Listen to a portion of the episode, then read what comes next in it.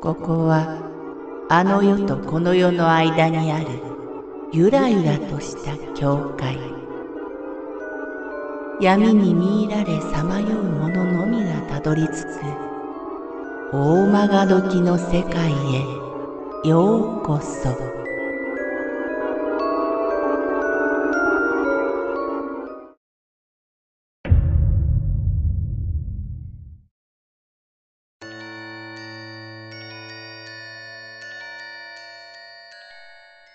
障子戸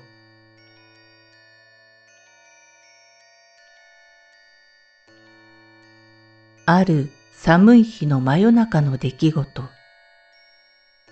当時3歳くらいだった私は川屋へ行きたくなって目を覚ました。川屋へはかなり長くて暗い廊下を歩かなければならない。よほど隣で寝ていた母についてきてもらおうかと思ったのだが、結局一人で行くことにした。川屋に行くにあたって、私は暗い廊下を歩かず、各部屋の電気をつけながら部屋を通っていくことにした。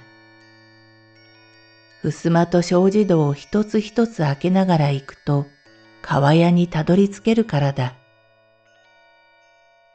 順番に電気をつけて、なんとか川屋にたどり着き、用を済ませることができた。さあ、あとは寝床に戻るだけ。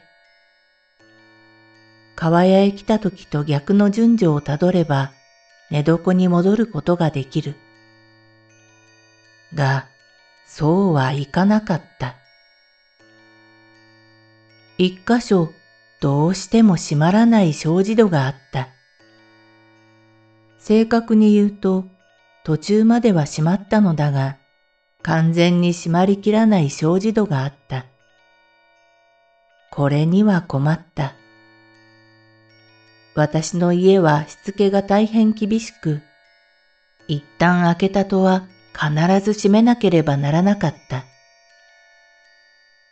幼少の私にはすでにそのことがすり込まれていた。しかし、どんなに力を入れても、あと10センチがどうしても閉まらない。一度全開にして勢いをつけて閉めようと思ったが、いつの間にか開けることすらできなくなっていた。悪戦苦闘していると、私は真冬だというのに汗をかいていた。そしてとうとう諦めようと決心した。放っておいて、さあ寝に戻ろうと障子戸に背を向けた瞬間、不思議なことが起こった。私の背後でものすごい音がした。何だろうと振り返ると、全く動かなかったはずの障子戸が少し開いた後、今度はピシャリと目の前で勢いよく閉まったのだ。人間は信じられないような出来事に直面したとき、突飛な発想をするものだ。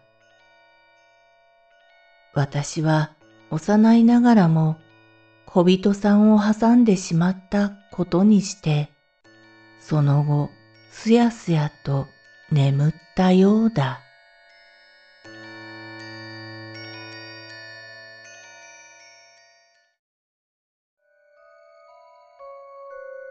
この番組は怪談大曲時物語に寄せられた投稿をご紹介しております。大曲時物語無料メールマガジンは月3回発行。